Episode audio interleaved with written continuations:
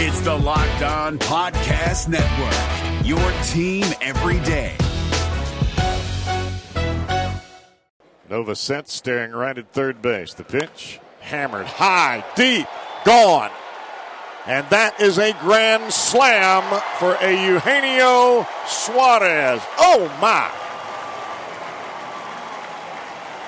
Four nothing Reds.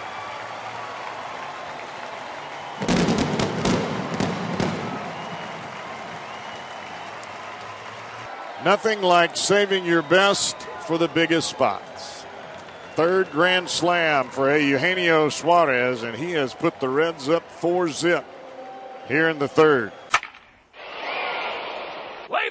That is how it sounded. 700 WLW, their Reds Radio Network. The Reds win today. 5 4 over the Pirates. Welcome into the Locked On Reds podcast. I'm your host, James Rapien, and it is great to be with you following a Reds series win over a, a division opponent. The National League Central has dominated the Reds this year. They did uh, handle. Technically, they won a series because it was a one-game series, and uh, but outside of that, they hadn't won a series against a National League Central opponent all season. Well, boom, until now. And the Reds, they got six innings from Luis Castillo. He gave up two earned runs, two walks, 90 total pitches, five strikeouts, and as you heard there, the grand slam. Eugenio Suarez is just balling, and it's it's crazy to think about because he missed multiple weeks. He's got 34 RBIs right now. 34 RBIs on the season, seven home runs. He's hitting 280 at the plate. Uh, if, if he can continue this, it's. I mean, I was already on board with the the seven seven year deal that he got, but if he could continue this, it would just it would be such a huge huge boost uh, long term for the Reds. But I'm excited. Look, I'm excited because the Reds they won a series. And they, they had a good West Coast trip, and then they had a setback against Chicago. But it's the Cubs, and you're going to lose three out of four to the Cubs. And they rebounded and took two of three from the Pirates. That's how you do it. And it's it's one of those things now. What can they do on the road? They go to Colorado. We'll get to more or, or get to that more so uh, tomorrow on the podcast, more of a, a preview of the weekend ahead. But as far as the Reds go, as far as this week goes, how are you feeling? Matt Harvey pitched well this week. Luis Castillo pitched well. Homer Bailey yesterday. See, that's the thing. I, I this early game threw me off. Homer Bailey was eh yesterday. The Reds lost, and I'll get I'll get to that a little bit later in the podcast because I do want to dive into that a little bit. Also, some of your questions as well. I got some uh, a couple questions I want to get to that you tweeted me at James Rapien on Twitter. I'm pleasantly surprised with what I've seen from the Reds the past couple days, and e- even yesterday they lost. And Votto didn't tag up in the 11th, and that was this big thing. Should he have? Shouldn't he have? Okay, fine. But overall, Luis Castillo, solid start today. Matt Harvey, solid start. Homer Bailey, he's destined. Robert Stephenson starting tomorrow for the, the AAA Louisville Bats. Unless something crazy happens, that means that Stephenson's the guy. That Stephenson's going to be the guy for the Reds and he's going to replace Homer Bailey in the rotation. And that's all well and good. But I need to see improvement from some of these other guys this weekend, what's Sal Romano going to do? Ty- Tyler Mahle, I'm curious to see what we're going to f- see from him now or, or, what he's going to do on the mound.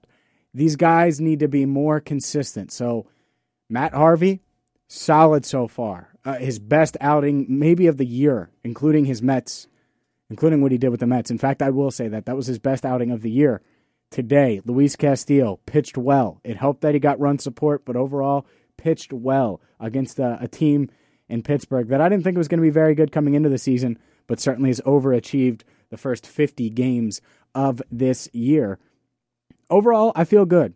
I feel good about the Reds. Look, this was a 3 in 18 ball club. They were 3 and 18. And since then they're 15 and 15. That's perspective. They are the past couple weeks what I expected them to be. Around 500 this time of year the past couple weeks. Now, at home, they've been dreadful. That's what's crazy. They're 9 and 19 at home.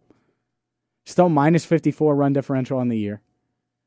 9 and 14 on the road. Central, their their record against the NL Central, and this is why this series win against the the Pirates are so so critical.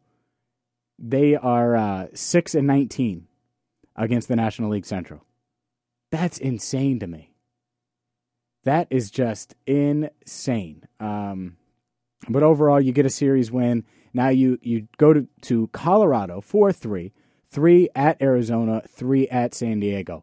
This is a key, tough, hard stretch for the Reds. Nine games on the road, West Coast, different time zone. What are you going to do? How are you going to respond? I would settle for like 5 and 4. You can go 5 and 4, 4 and 5, hang around in that range. That would be pretty good on this road trip it would. And then they're back at home at Great American Ballpark Tuesday, June 5th against Colorado. I'm James Rapien. This is the Locked On Reds podcast. I will get to some of your questions, including one involving Joey Votto tagging up last night's game in a loss, extra innings. Should he or shouldn't he have? We'll get to that next on the Locked On Reds podcast. Yeah, so Reds tied 4 4, 11th inning. Joey Votto with pitcher coming up. Should he have tagged up? You have a weak arm in Dickerson. A lot of people say, yeah, he should have. A lot of people say he should have tagged up there.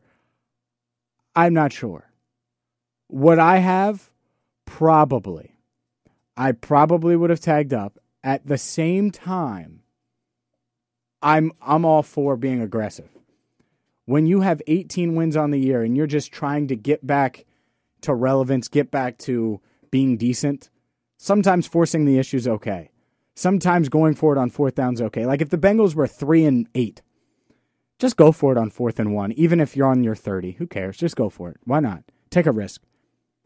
That's what I would have liked to see from the Reds. I wanted the aggressiveness. I would want Joey Votto to push it. Because here's the thing, and you saw this with the game winning run on Wednesday night. Even if the outfielder makes a great throw to home, the catcher has to catch it, field it, turn his body, make a tag. That's something I took advantage of, and I get it. I played in high school versus pro, but it's something you always do. You want to force them to make plays, force the other team to make the perfect play, make the throw, make the catch, field the ball, make the clean throw, not bounce it, not anything. Put pressure on the defense to make a play.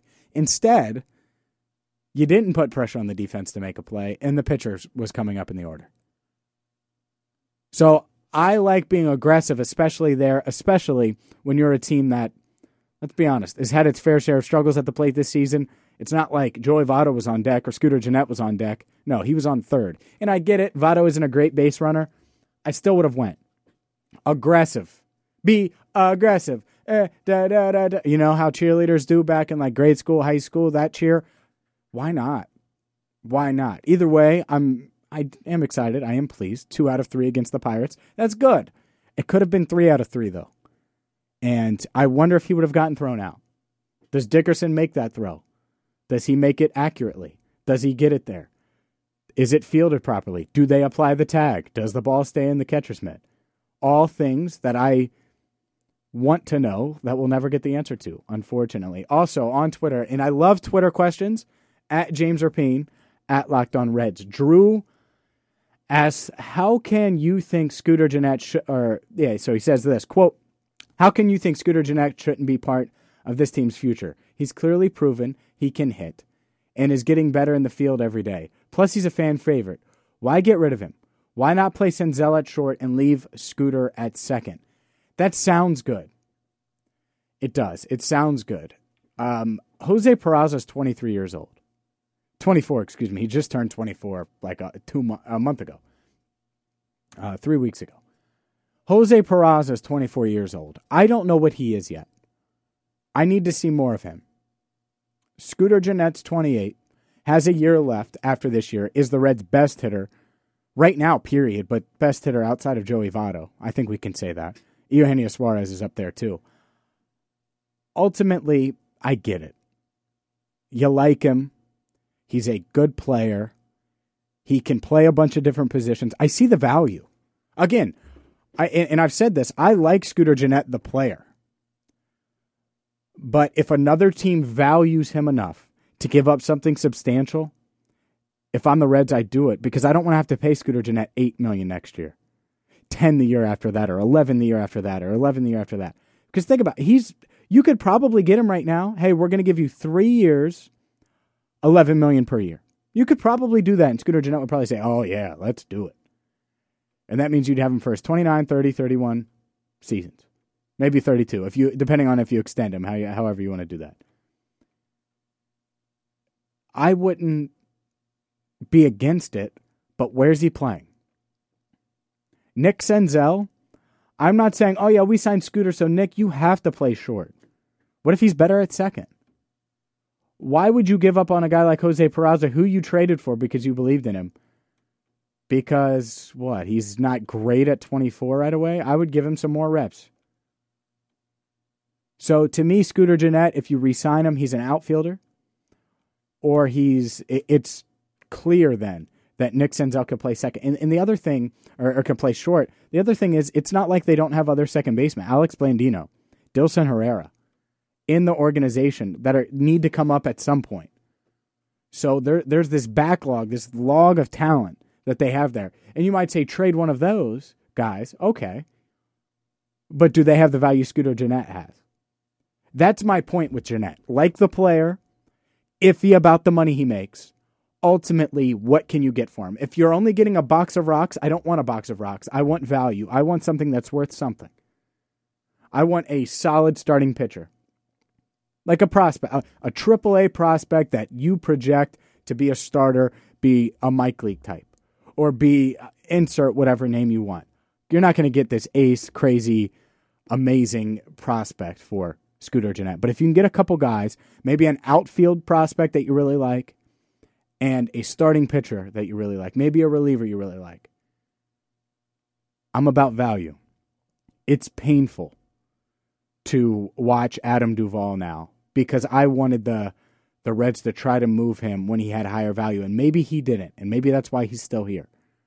If I'm the Reds, I listen to calls because Scooter Gennett, I think he should at least have some value. He should. If he doesn't, hang on to him. I'm not saying force him out, just trade him to trade him. No, no, no, no.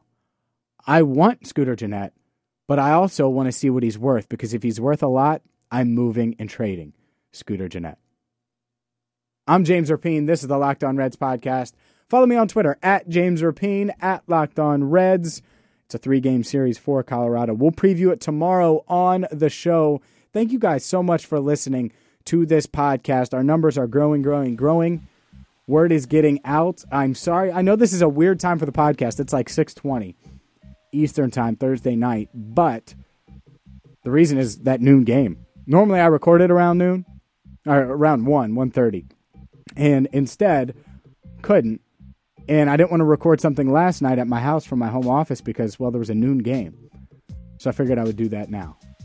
I appreciate you guys for listening. Until next time, when we will preview the weekend that will be a holiday weekend for the Reds. I'm James Rapien. Thank you so much for listening to the Locked On Reds podcast.